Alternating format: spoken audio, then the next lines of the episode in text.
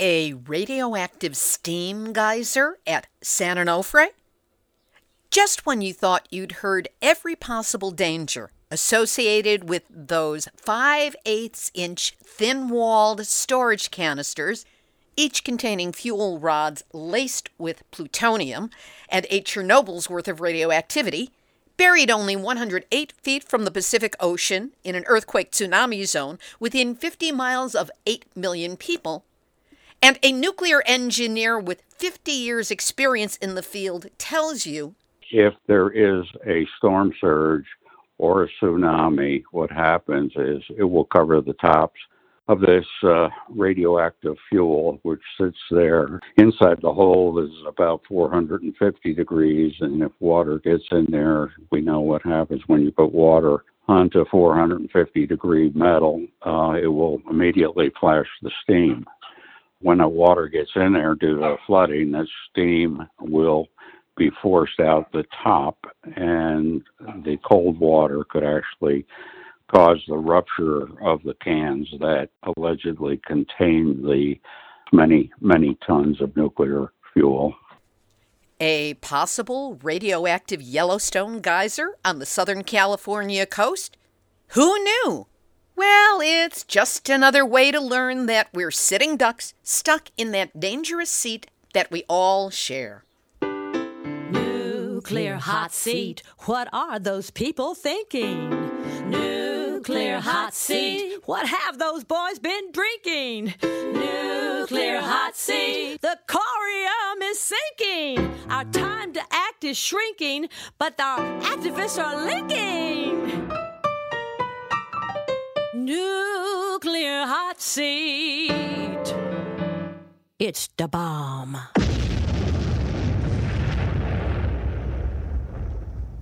Welcome to Nuclear Hot Seat, the weekly international news magazine keeping you up to date on all things nuclear from a different perspective. My name is Libbe HaLevy. I am the producer and host, as well as a survivor of the nuclear accident at Three Mile Island from just one mile away. So I know what can happen when those nuclear so called experts get it wrong. This week, we learn about the possibility of a radioactive steam geyser happening at the San Onofre Nuclear Power Station on the Pacific Coast in Southern California. We talk with Paul Blanch, a nuclear engineer with half a century of experience working in all aspects of the nuclear industry, and he offers yet another nightmare scenario for the thin walled canisters holding highly radioactive waste right there on the beach. Let's hope the surf is not up. We also get reminded of how any one of us can fight back against nuclear weapons by hearing from Susie Snyder of the Netherlands based group Don't Bank on the Bomb. It's a grassroots strategy to starve the nuclear industry of its favorite fuel money. One bank account, one pension fund at a time, and any one of us can participate. We will also have nuclear news from around the world, numbnuts of the week for outstanding nuclear boneheadedness, and more honest nuclear information than we've heard from anywhere since the coronavirus justifiably hijacked international health worries and concerns. All of it coming up in just a few moments. Today is Tuesday, March 3rd, 2020, and here is this week's nuclear news from a different perspective. Starting off in Japan, where radiation disinformation and human rights violations are at the heart of Fukushima and the Olympic Games. This, according to an article by Shaun Burnie of Greenpeace. He writes Ignoring basic scientific principles of radiation protection, the government of Japan is deliberately distorting reality on actual contamination, the limited effectiveness and scope of decontamination, and risks in Fukushima Prefecture. Abe's, meaning Prime Minister Abe's disinformation narrative on Fukushima, is aimed at erasing the image of Fukushima as the location of one of the world's nuclear disasters, and by so doing, reviving the prospects for the nation's nuclear industry.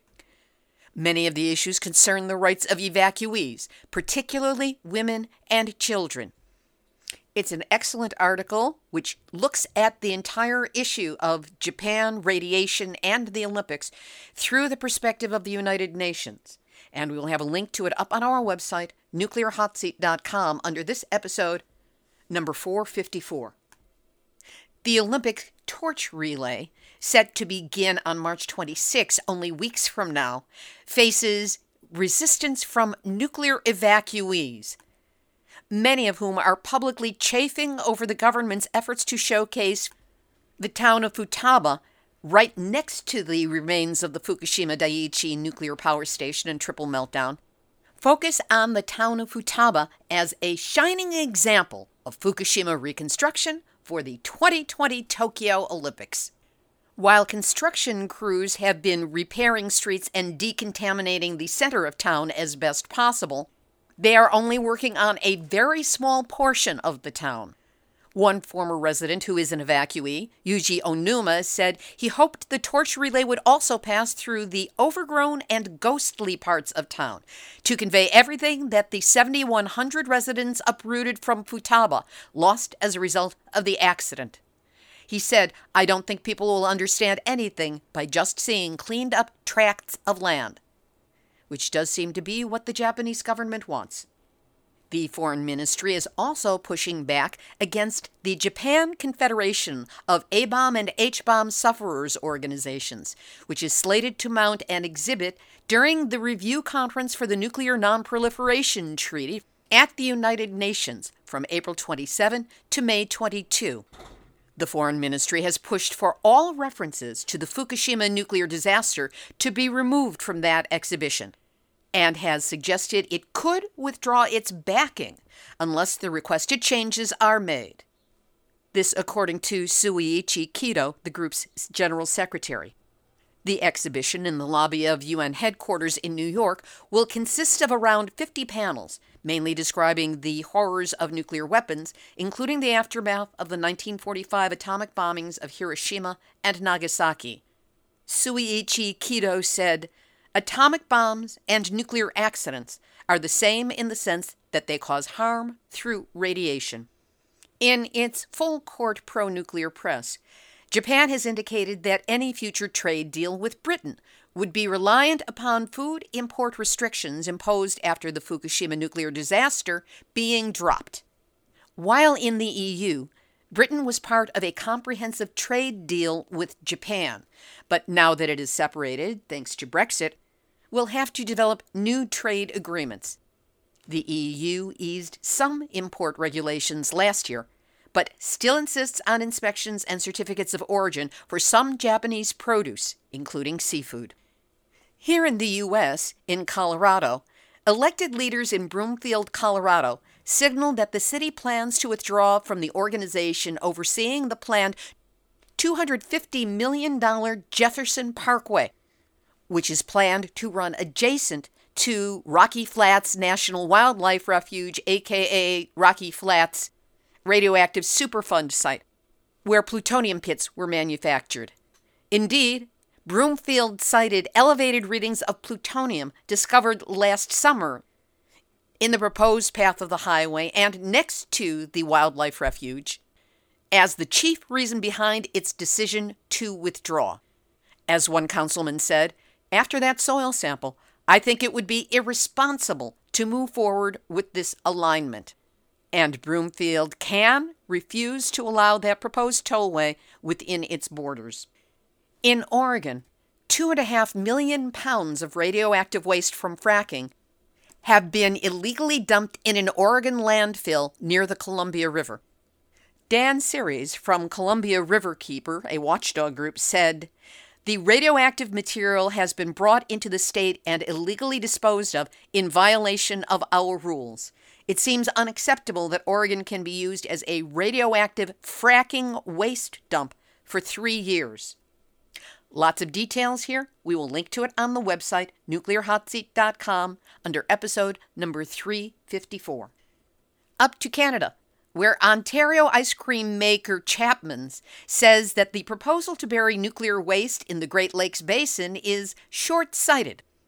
and placing the nation's stockpile of spent nuclear fuel in the province's agricultural heartland doesn't do the dairy industry any favors. Yeah, think? Now that there will be no deep geological repository on the shores of Lake Huron, there are two potential sites in Ontario being considered, one of them only an hour northeast of Chapman's manufacturing headquarters.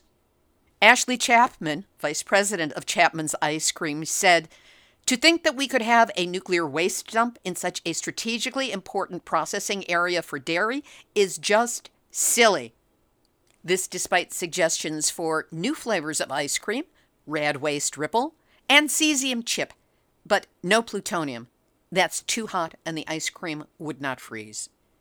In Indonesia, still no explanation about the radiation that showed up in a housing complex in South Tangerang. But the National Nuclear Energy Agency has asked residents to remain calm after finding high levels of radiation within the complex.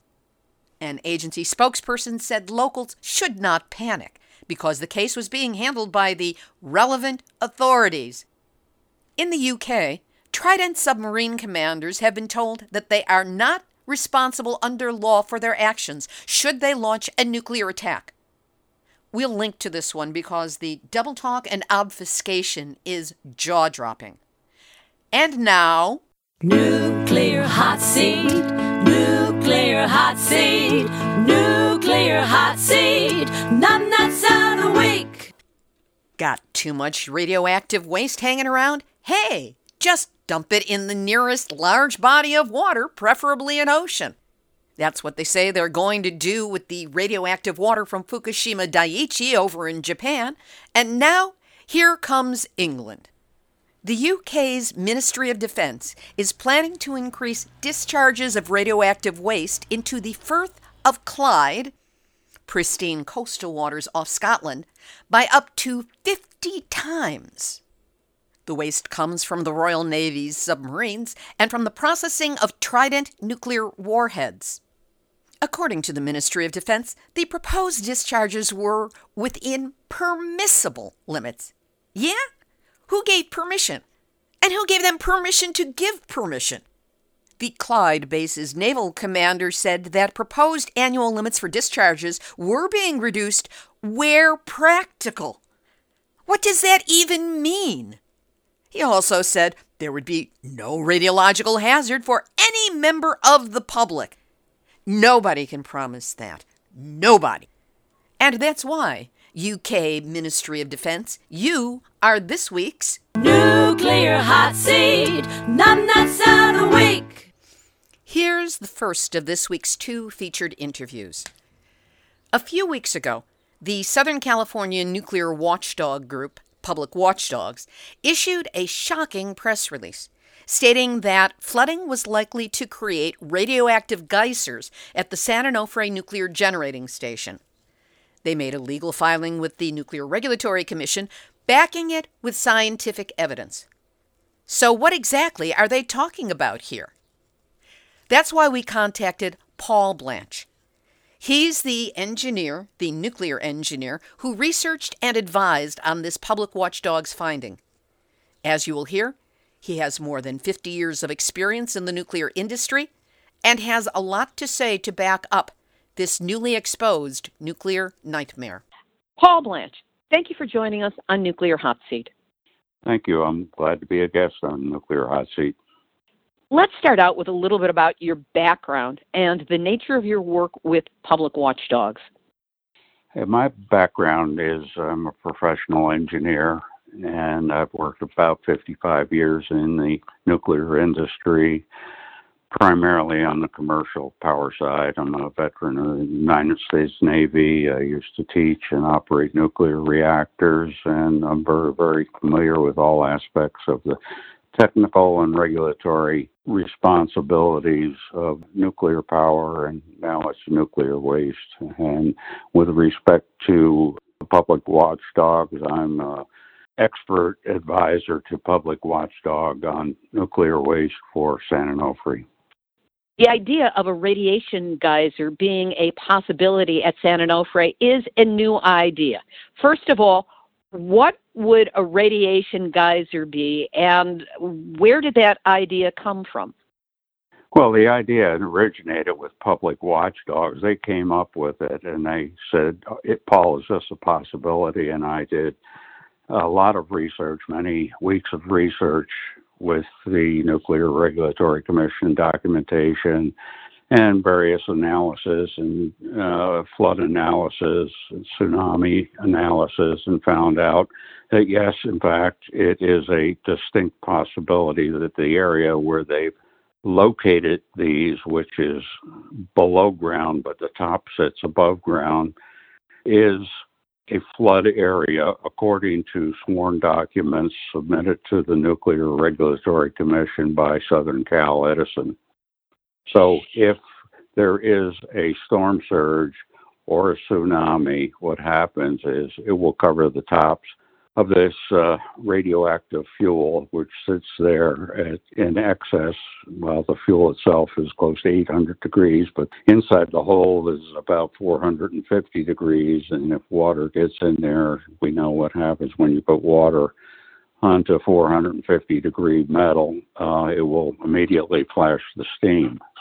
When the water gets in there due to flooding, the steam will be forced out the top, and the cold water could actually cause the rupture of the cans that allegedly contain the nuclear fuel, the 200 tons or more, whatever the number is. It, it's many, many tons of nuclear fuel. Why has this concept not surfaced before? Well, it's not surfaced before because San Onofre is the only plant in the world that I'm aware of that uses this concept of burying the high level nuclear waste in the ground right at the surface. Other plants throughout the country, throughout the world, either store it well above ground or is contained within a building. As I say, San Onofre is very unique in that the California Coastal Commission determined we don't want to see these, so let's bury them and out of sight, out of mind. But uh, what they didn't realize is they created a major, major problem. And this is 72 different silos that could simultaneously act as a geyser. We don't know how high that geyser would uh, run, but what we are demanding is that they do an analysis or test to demonstrate what will actually happen should that flood as predicted. And as listeners to this program know, we use the equivalency that was developed through SanOnofreSafety.org and Donna Gilmore that each canister contains a Chernobyl's worth of radioactivity. So that would be 72 potential Chernobyls happening in geyser form on the coast. That is possible, but I don't think anyone's claiming that we're going to release that all that radiation. Only a part of it would be released, and I don't want to panic all the people that we're going to have 72 Chernobyls, but we could have 72 geysers emitting radioactive material that would cause an area, I don't know how large an area, to become uninhabitable for generations. What can be done about this problem? What can possibly mitigate it? Well, as you know, I communicate with Don Gilmore, and we're in sync with our position here is that this fuel has to be removed from its present location in the ground, put back into the spent fuel pool, and then design, not design, but use thick walled canisters that can withstand these types of events until we can find a permanent location. What we have now here is nothing more than soup cans or garbage cans holding the most deadly substance on earth, and that's not an exaggeration. What has been the response that you know of to this announcement and the petition by public watchdogs to the NRC to look into and examine and do something about this situation? Well, first of all, the NRC has not responded to this. It's going to take them a while. I've filed petitions before on other plants, and obviously, uh, the NRC has the interests of the utility Southern Cal Ed as their primary objective to keep them economically viable. So they're going to try to reject it and discredit me. In fact, the public relations people wrote a letter claiming all my information was false that I put out. I wrote back to them uh, this morning, which I can send you a copy of. It refutes what they said. They absolutely distorted the facts. They did not use the information that is in the final safety analysis report submitted by themselves and by the dry cask manufacturer. So we have solid evidence that there's a high likelihood that this could occur should there be a flood for whatever reason. Do you live anywhere near San Onofre? I live about 2,500 miles away from San Onofre. I'm in Connecticut. I'm a lot closer than that. Is there any aspect of this you can think of that you haven't spoken of that you would like to add at this time? We fully expect the NRC to get back to public watchdogs and try to throw out the petition on some technicality. We will have conferences, telephone conferences with the Nuclear Regulatory Commission. It will take them years until they can find a way to reject our petition. They will never accept it. Uh, the NRC's primary mission is not safety. Their primary mission is the viability of the nuclear industry, and they don't want to do any harm there have been, I've submitted in my lifetime maybe eight petitions, and everyone's been rejected over the last 30 years. Maybe 400 petitions have been submitted to the Nuclear Regulatory Commission, and every one of them has been rejected. So it's a way to get attention.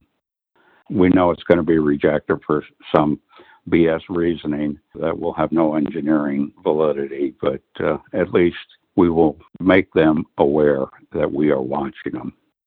And if you lived closer to San Onofre, as I and, of course, 8 million people do within a 50 mile radius, what would you suggest?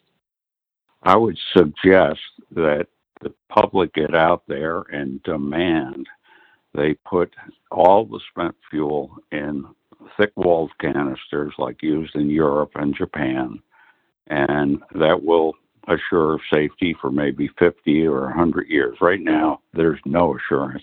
And it's like an earthquake could occur. We could have this occur. You know, the people in California are in danger. I mean, people live there, they tolerate the risk of this Yellowstone geyser phenomenon. Well, I think they're tolerating this particular risk because they haven't been aware of it. And my gratitude to public watchdogs and to you for bringing this forward. Well, thank you very much. I certainly enjoy identifying safety issues in the nuclear field and other fields, and uh, commitment to safety that keeps me going. Paul Blanch, thank you so much for being my guest on Nuclear Hot Seat. Thank you. Paul Blanch a nuclear engineer with 50 years of experience in the nuclear industry, and a subject matter expert with public watchdogs in Southern California. You can learn more by going to their website, publicwatchdogs.org, and that's plural, watchdogs. Now for our second interview, and it's with one of my favorite international activists.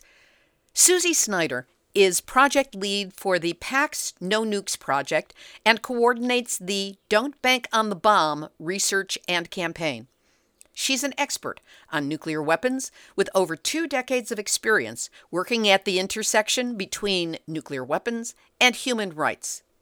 We spoke originally last year when Don't Bank on the Bomb had just published their 2018 global report on the financing of nuclear weapons producers. They publish a report annually, and the new one will be coming out soon, but I just couldn't wait to share her information with you again. She and her website provide a blueprint for how we can leverage money out of the nuclear weapons industry. We spoke on Friday, May 10, 2019. Note that there will be a brief, unplanned appearance of a young activist who underscores the reason why we do this work. Susie Snyder, Thank you so much for being with us here today on Nuclear Hot Seat. Great to be here. Thanks so much. First of all, what is PAX and what are the organization's goals? Well, PAX is a Dutch peace organization, and what we're doing, we are working to reduce uh, human suffering as a result of conflict. Um, and so to, to prevent war, prevent suffering, uh, and generally to, to make sure that we build norms that keep people safe and keep people alive. What are some of your cornerstone programs? I'm certainly familiar with Don't Bank on the Bomb because I've followed that protocol with my own finances. What is this, and how can people participate in it? Don't Bank on the Bomb is a great project um, that is what we do is we, we do three things. We examine the impact of the financial sector on companies that produce nuclear weapons. We name those companies, name them and shame them, and we encourage people to get in touch with their financial institutions so that they develop policies so that they don't have any exposure to these companies that do produce the key components for nuclear bombs. So it's it's naming the ones that have investments, it's supporting the ones that have great policies not to invest, and it's of course identifying the companies that make the bombs because if we don't know who's doing it, we don't know what we can do about it. Speaking of those companies, there has just been a new report that came out naming 28 separate companies as being involved in the manufacture of nuclear weapons. How did that report come about, and what are some of the findings you've made because of it? Well, let me tell you, Libbe, it was a good deal of research, and we are extremely rigorous in our research. So we've been looking at contracts and announcements for contracts, requests for proposals, and so on for the last uh, for the last six months. Um, and so what we did is, as we looked at these, we looked at these different issues, and we sorry sorry I, am no. sure that many of your listeners also have children it, it's so they're hearing in the background susie this is the reason we do the work that we do it's for the children and beyond so this could not be more perfect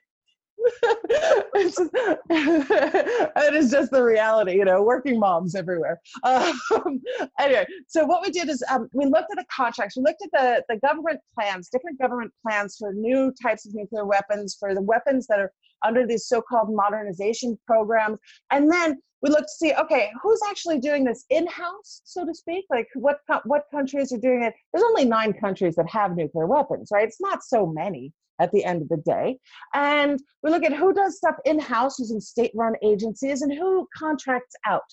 Now, not everybody contracts out. Russia does stuff mostly in house, uh, North Korea does everything in house, Pakistan does stuff in house, but India, um, the US, the UK, France, they all, con- they all hire external contractors. So then we follow the money.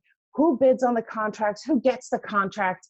and what are they doing what are they actually doing under these contracts and that's where we found exciting well it's exciting in a in not a nice way to be honest but we found that you know we found over 116 billion dollars in existing contracts right now for keeping nuclear weapons on the planet and some of them until 2075 which all of these countries have said their heads of state at one time or another said no we need a world without nuclear weapons and I'll tell you, you don't get to a world without nuclear weapons by hiring Boeing or Raytheon or Lockheed Martin to build a new nuclear arsenal for you.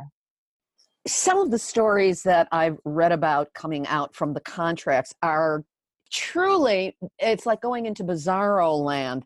Uh, give us some examples. For example when the head of raytheon was asked if there was a growth opportunity in the u.s exit from the inf treaty. So this was really surprising.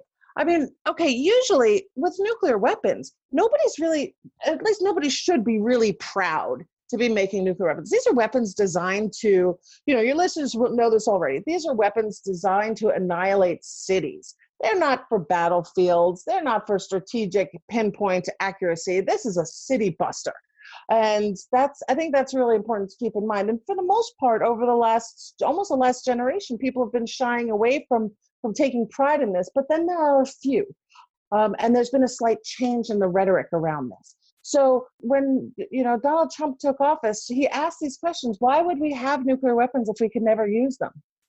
And he started saying, "Well, maybe we need, you know, we need to go back to make more and the biggest and the best weapons." Um, and he's basically inciting an arms race by withdrawing from the Intermediate Nuclear Forces Treaty, this treaty from 1987 that prohibited an entire class of weapons. He opened the floodgates on this. And so in Raytheon, and Raytheon of all companies, Raytheon kind of was getting out of the nuclear arms game. It was seen as a, as a losing interest. But then the withdrawal from the INF came about. And they said, oh, wait, we might have an opportunity here, at least in the short term. So you, you saw the investor relations call. They said they were asked the question, oh, yeah, you know, is there any opportunity for us? And over the next quarter, Raytheon got 500 million in new contracts related to missile technology. Um, so Raytheon's starting to cash in on this new nuclear arms race, and I just have to ask the question: What are they? You know, they're only looking for short-term game. What are they looking for in the long term? Because this is not the kind of product that we should be supporting. It's a terrifying thought that nuclear weapons are looked at as a growth industry and an opportunity for investor profits when really their end game is the destruction of everything and their profits will mean nothing there are other programs that have been brought up in the reading that I've been doing. And another one had to do with Boeing and a new program that the company that brought us the twice crashed 737 MAX is being asked to develop. What is a flight termination receiver and what are the implications of the attempt to develop it? Okay, so this is something that within the nuclear policy community, there's some debate, right? So the flight termination receiver is the idea is you you can call the missile back because it takes about it takes between 25 and 40 minutes for an intercontinental ballistic missile to be launched and hit its target. And that means that once you press the button, there's there's 2 hours until the end of civilization as we know it because any target they're going to they're going to see the incoming missile and they're going to launch in return they're going to try to take everything out before you take out what they've got. That's the whole that's there was this whole concept behind mutually assured destruction. So with what boeing is doing now is they're making this new missile technology so that if you launch and you decide oh wait whoops our, our information was wrong. Oh actually it was a weather balloon. Oh no that wasn't an incoming missile. It was you know it was a pigeon you know, whatever it is and I, I, don't mean to make light of it but seriously what there's been so many near misses it could be anything. The idea is that the missile would then go off course or would, or would self-destruct so it wouldn't have the same um, it wouldn't hit its target. So the idea is to be able to to shift it in flight.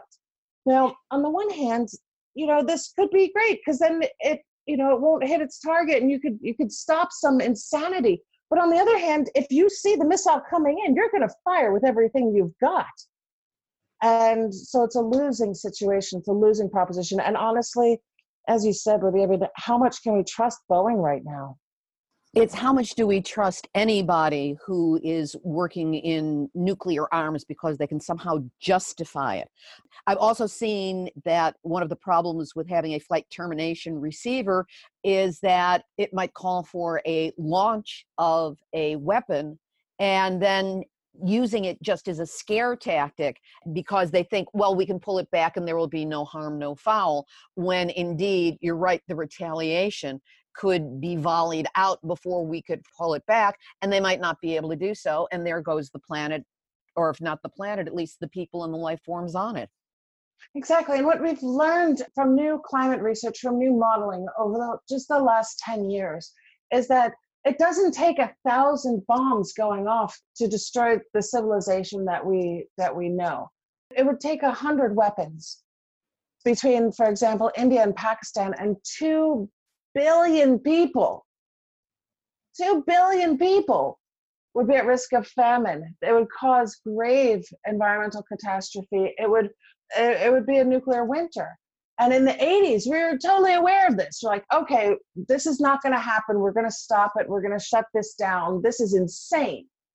And right now, it's our time to stand up and say, hey, this is insane. there are so many more things that we could spend the money on.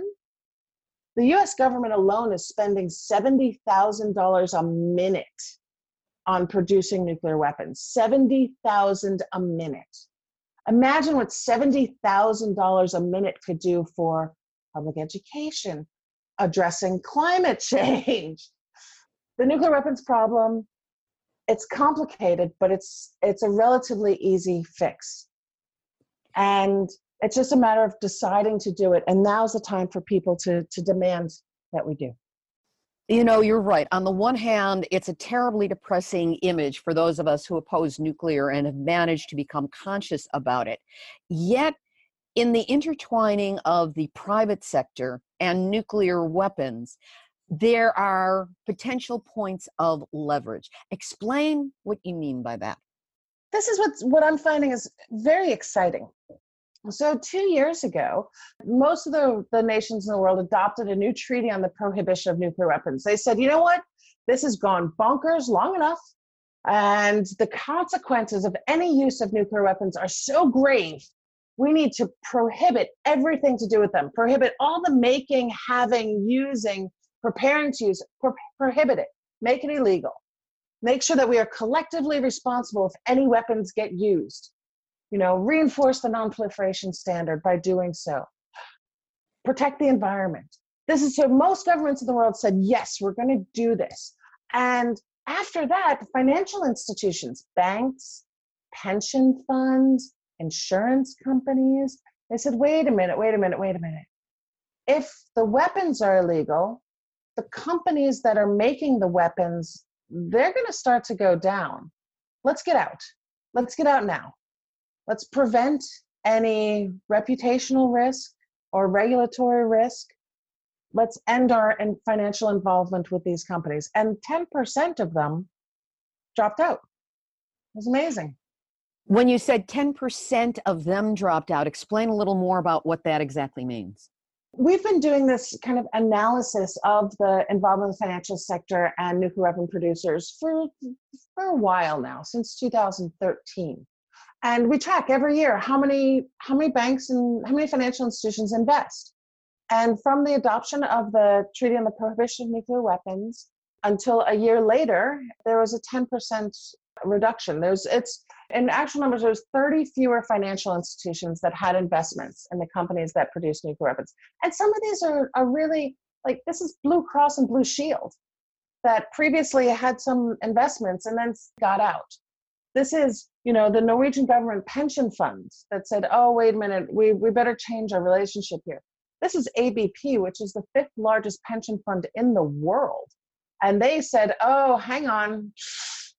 Nope nuclear is illegal now. Gotta get out of that game which is quite impressive. And we're putting together the numbers for this year and i think we're going to see some some additional positive change. There's Nope. Even though a few companies are starting to make money off of new contracts, in most of the world, this is seen as a bad investment. I often think of PAX and the Nobel Peace Prize winning International Campaign for the Abolition of Nuclear Weapons, or ICAN, which was behind the treaty in the United Nations, the Treaty on the Prohibition of Nuclear Weapons.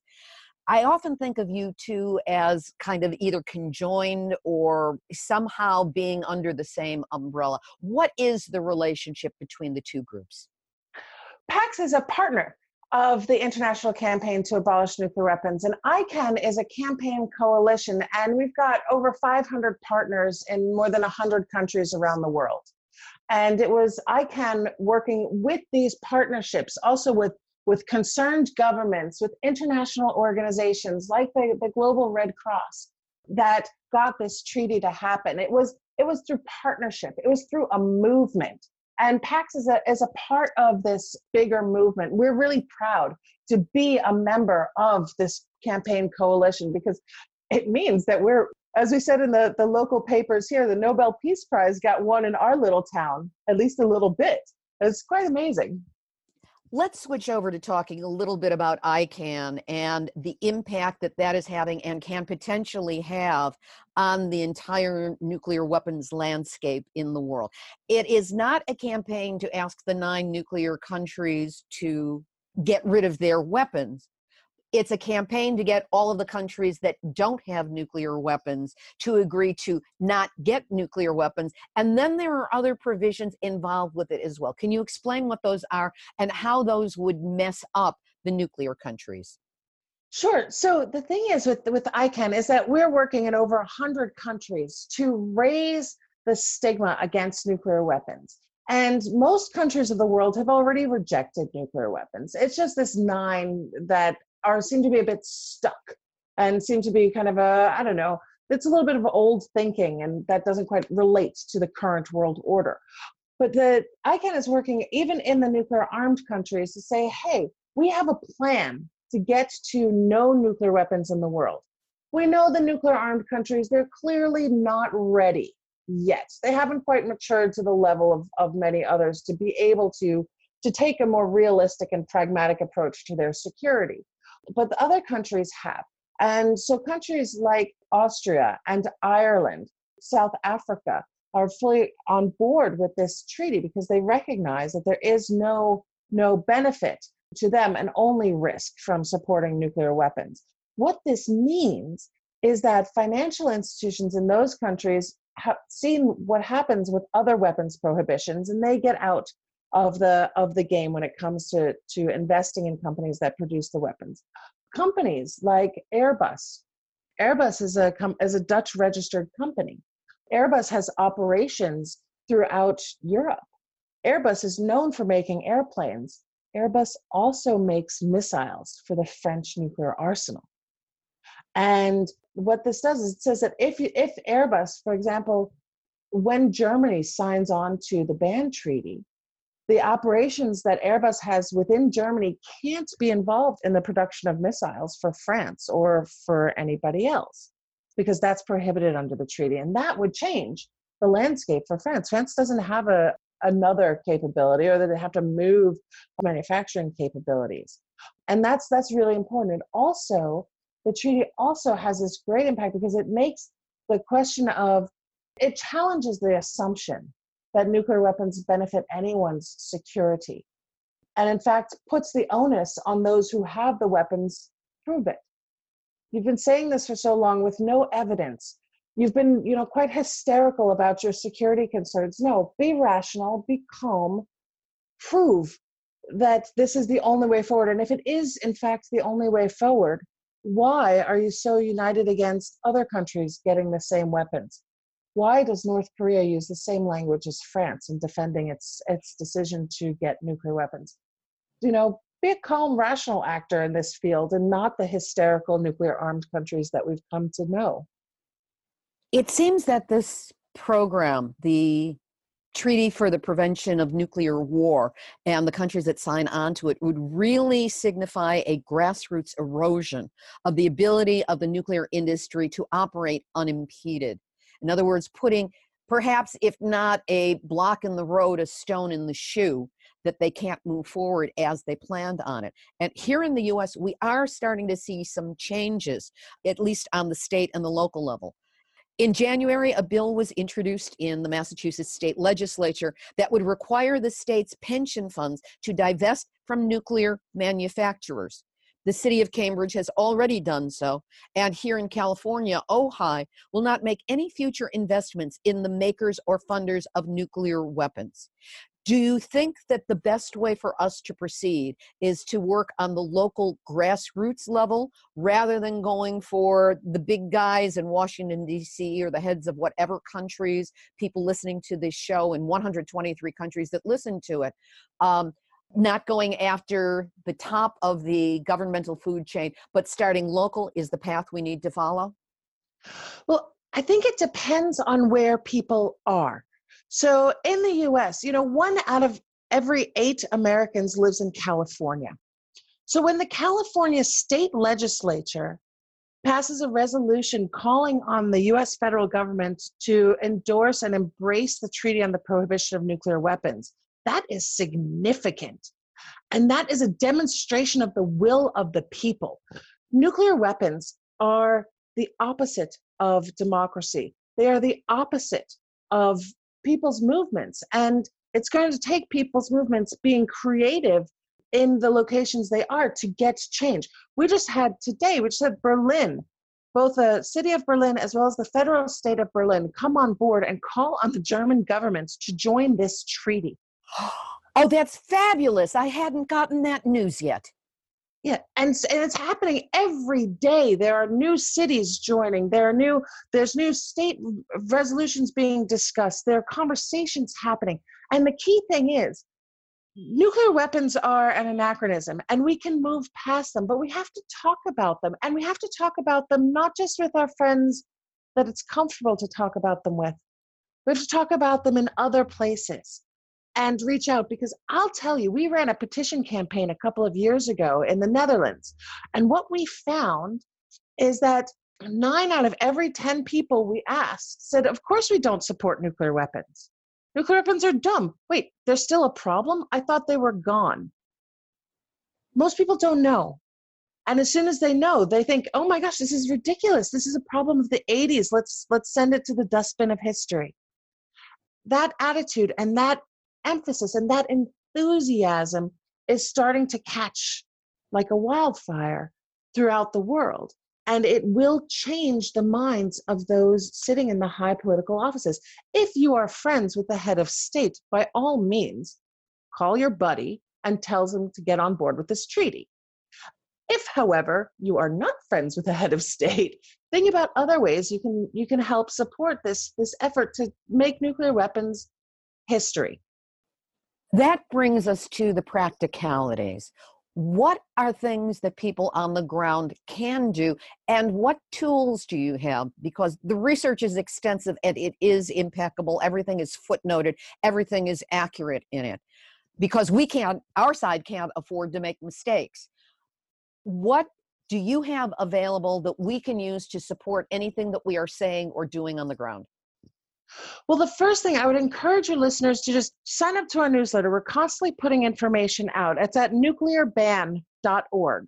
And there's tons of info there.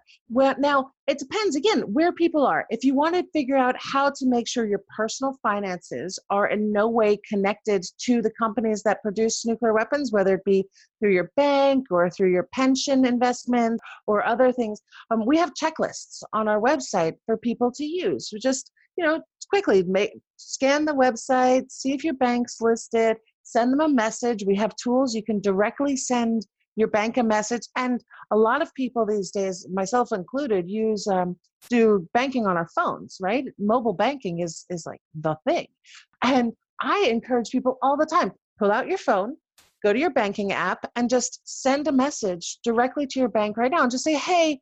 Are we in any way connected to companies that produce nuclear bombs? When you ask that question through your mobile app, through walking into your local bank branch, whatever it is, you're starting a chain reaction of the good kind. The person on the other end probably has no idea. So they're going to have to ask somebody, is going to have to ask somebody, is going to have to ask somebody. We saw a number of financial institutions get out of the, this type of investment because people started asking questions on their Facebook profiles and there's like oh that's not good. We can't have this. Oh wait wait let's check let's check. Okay well let's get that they they divested first and then they put into place a policy to make sure that they'll never have any kind of investments and connected to nuclear weapon producers in the future. And it's part of their internal due diligence now. It wasn't a huge number of people that did this. It was three or four people that saw something in the newspaper that saw a tweet that heard something on the radio and they took action because it truly is, as Margaret Mead said, it truly is a small handful of thoughtful and committed people that can change the world. And there are many people who would love the extra energy and attention and the quick question Do we have anything to do with the nuclear bomb? If so, how can we avoid it? And we can, and we will the brilliance of this program is that any individual can make an enormous difference simply by taking a few steps that are already brilliantly strategized and plotted out and framed as you have done, as the people with PAX have done, and ICAN as well. if you have any final thoughts to share with the listeners today, what would that be? I would ask your listeners to tell a friend. Each one can reach one and each one can teach one. And that is how we will get this change. And that is how we will be able to retire from working on nuclear weapon issues and put our energy into dealing with the new challenges that face a new century. Susie Snyder, you have been doing brilliant work. I've been aware of your work since Helen Caldicott's conference. I believe it was five or six years ago. And the progress has been astonishing and breathtaking. I always report on any positive steps that we find out that have been taken by either PAX or ICAN on nuclear hot seat because we've got to get our new good news from somewhere. And it seems to come inordinately from these two groups. Thank you so much. It's been a great pleasure speaking with you. It's always a great pleasure. And I, I really appreciate the opportunity today. And I appreciate you being my guest this week on Nuclear Hot Seat. Susie Snyder of Pax Netherlands and Don't Bank on the Bomb. I love this woman's energy. We will have a link up to her website, don'tbankonthebomb.com, on our website, nuclearhotseat.com under this episode number 454. You can download the 2018 Global Report on the Financing of Nuclear Weapons Producers. The 2019 report will be out shortly, but realize that the information doesn't change. It's still the same offenders, just the numbers might be a little bit different. So take a look and make certain you send it to your bank, your credit union, your pension fund, your financial advisors it can really make a difference. Activist, activist, shout out, shout out, shout out, shout out. An update on the Cascadia Uranium Film Arts Festival, Living in a Nuclear Landscape, which will run Friday, April 3rd through Sunday, April 5 in Portland, Oregon at Alberta Alley. The organizers would like you to know that this festival is not affiliated with, but has been inspired by, the International Uranium Film Festival. There is no intention of co opting in any way the work done by the International Uranium Film Festival. A heads up for Facebook users that Nuclear Hot Seat is changing its Facebook presence. For the longest time, we have had two Facebook presences Nuclear Hot Seat and Nuclear Hot Seat Weekly Podcast. This is to let you know that we're consolidating the work, and as of the end of March, we will be closing out the weekly podcast page. Just part of the consolidation and the reorganization we're doing here in connection with the new website. So if you've been relying on the weekly podcast page, please change over to Nuclear Hot Seat and you'll get all the same information there, only everybody will be in the same place at the same time. Makes my life easier as well. Now, next week, for the ninth anniversary of the start of the Fukushima triple meltdown nuclear disaster, we will be presenting our annual Voices from Japan episode. This year, it's an exclusive interview with journalist Takeshi Yamakawa of Tokyo Shimbun. He's been covering Fukushima since immediately after the earthquake on March 11, 2011, and shares not only what it was like in those early days, but what's going on now. We will also have further updates about the Radioactive Tokyo 2020 Olympics, the Olympic torch relay, which is still slated to start in Fukushima on March 26th, and what impact the coronavirus might be having on either or both of these Olympic events. That's next week on Nuclear Hot Seat number 455 Voices from Japan, the Fukushima Anniversary Edition. This has been Nuclear Hot Seat for Tuesday, March 3rd, 2020. Material for this week's show has been researched and compiled from nuclear-news.net, deunrenard.wordpress.com, beyondnuclearinternational.com, the International Campaign to Abolish Nuclear Weapons, or ICAN, don'tbankonthebomb.com, japantimes.co.jp, asahi.com, apjj.org, cbc.ca, thejakartapost.com, newscotland.news, theferret.scot, news.un.org, power-technology.com, physicsworld.com, Public Watchdogs, NWPB.org, the Bulletin of the Atomic Scientists, the LondonEconomic.com, and listeners around the world who keep Nuclear Hot Seat informed as to what the nuclear situation looks like up close and personal from their perspective. A reminder that Nuclear Hot Seat is available on all your favorite podcast platforms, and if you wish to get it by email every week, it's easy. Go to our website, nuclearhotseat.com, and look for the yellow opt in box. Put in your first name, put in your email address, shazam. You will get the link every week as an email, along with a short summary of what the other information is within the episode. As always, if you have a story lead, a hot tip, or a suggestion of someone to interview, send an email to info at nuclearhotseat.com. And if you appreciate weekly verifiable news updates about nuclear issues around the world, take a moment to look for that big red button at nuclearhotseat.com, follow through. A donation would be really appreciated. We're always grateful for your support. This episode of Nuclear Hot Seat is copyright 2020, Libbe, HaLevy, and Heartistry Communications. All rights reserved, but fair use allowed as long as proper attribution is provided. This is Libbe HaLevy of Heartistry Communications, the heart of the art of communicating, reminding you that you can't protect yourself against nuclear dangers if you don't know what they are. Knowledge is power. Keep listening. There you go. You have just had your nuclear wake up call. So don't go back to sleep because we are all in the nuclear hot seat. Nuclear hot seat. What are those people thinking?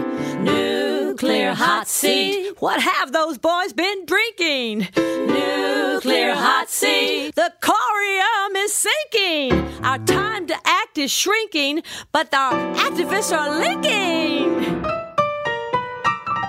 Nuclear hot seat. It's the bomb.